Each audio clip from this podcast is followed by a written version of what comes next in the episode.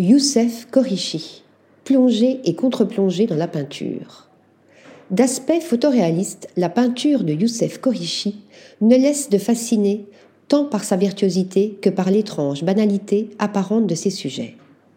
Déclinaison de gris 2017, ciel, sol caillouteux ou frondaison 2018, pieds ou draps froissés, ben à gravats et trottoirs défoncés, écorces et ronds dans l'eau, nous voici face à des morceaux de réel qui sont autant de morceaux de bravoure, tant le rendu en trompe-l'œil fait illusion. Mais ne nous y trompons pas, pour l'artiste, le vrai sujet reste la peinture, celle qui se donne à voir et qui nous donne à voir ce que, sans elle, on ne verrait sans doute pas. On ne pourra s'empêcher cependant de discerner dans ces séries de grilles, ces buissons hérissés d'épines et autres barrières occupant tout l'espace de la toile, de tragiques icônes contemporaines, de même que ces fantastiques drapés apparaissent comme des icônes de la solitude. Tandis que les œuvres de sa dernière série, inspirées du Pantin, El Pelele, peinte en 1791 par Francisco de Goya, évoquent immanquablement la chute tragique de l'homme,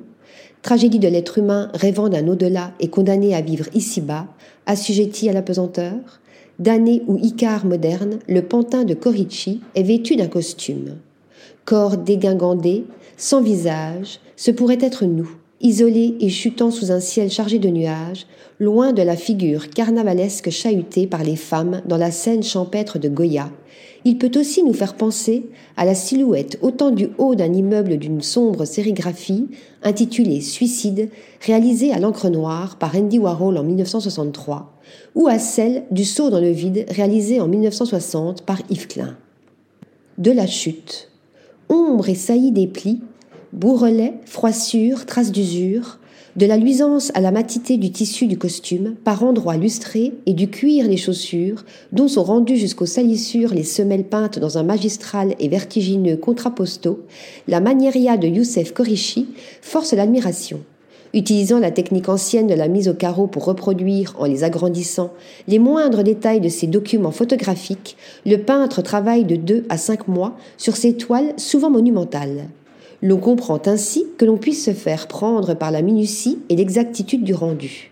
Cherchant à rendre la tactilité des matières, la sensation du toucher par la peinture et par l'œil, et à mélanger plusieurs manières de peindre dans un même tableau, Corichi témoigne à nouveau dans sa dernière série, à la frontière du tragique et du grotesque, de sa dextérité à travers l'amplitude de son geste, allant de l'ultra-précision au relâchement en passant par les empattements